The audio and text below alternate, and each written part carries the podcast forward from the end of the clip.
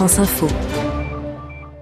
C'est l'édito politique du 17-20. Les écologistes tiennent tête au Parti Socialiste en Ile-de-France. Ils viennent de boucler leur liste et ils y vont sans le PS, Anne-Laure. Non seulement ils y vont sans les socialistes, hein, mais en plus, Europe Écologie Les Verts a réussi à rallier toute la planète verte, y compris les centristes de Cap 21. Le parti de, Corinne Lepage fait alliance avec celui d'Emmanuel Cos.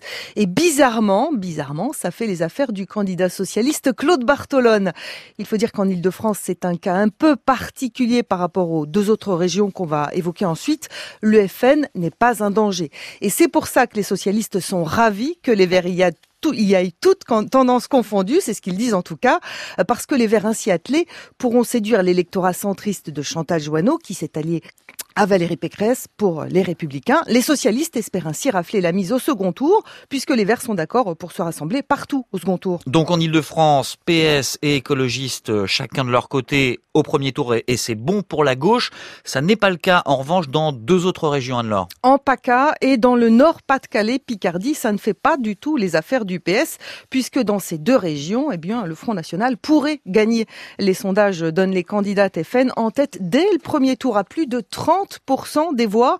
Alors pour contrer Marine Le Pen dans le Nord-Pas-de-Calais-Picardie et Marion Maréchal Le Pen en PACA, eh bien il faudrait que toute la gauche se rassemble dès le premier tour. Le risque pour les Verts, c'est d'être éliminé avant le second tour et pour le PS tout simplement eh bien de perdre ses régions. On se dit que c'est assez mal parti pour qu'ils se mettent d'accord puisque les Verts posent leurs conditions. Oui, les dirigeants d'Europe Écologie Les Verts ont bien compris que les socialistes ont besoin d'eux. Du coup, ils posent leurs conditions. Dans le Nord-Pas-de-Calais-Picardie, ils voudraient que ce soit leur candidate, Sandrine Rousseau, qui soit tête de liste au nom de toute la gauche, pas moins. Les Verts font valoir qu'elle sera plus séduisante pour les électeurs du Front de gauche ou de la sphère associative que la tête de liste du PS, Pierre de Saint-Ignon. Et pour l'instant, eh bien, le PS refuse. Et dans le Sud, en Provence-Alpes-Côte d'Azur, est-ce que ce sont les mêmes conditions? Alors Europe Écologie les Verts ne réclament pas de tête de liste, mais ils veulent qu'un grand ménage soit fait, que les socialistes effacent les traces de l'ère Guérini, l'ancien patron du Conseil général, poursuivi puis relaxé pour détournement de fonds publics. Ils voudraient que le PS écarte les candidats de son micro-parti qui s'appelle Force 13. C'est fait, répond le monsieur élection du Parti socialiste qui parle d'argutie.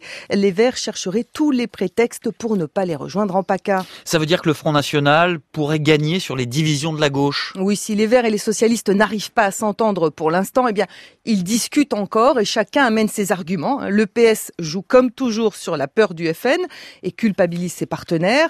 Les Verts répondent que c'est mieux quand ils partent seuls au premier tour parce que le PS a un effet repoussoir sur les électeurs de gauche.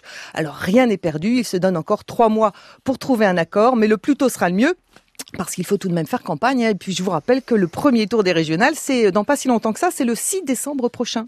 Anne-Laure Danier, l'édito politique du 17-20.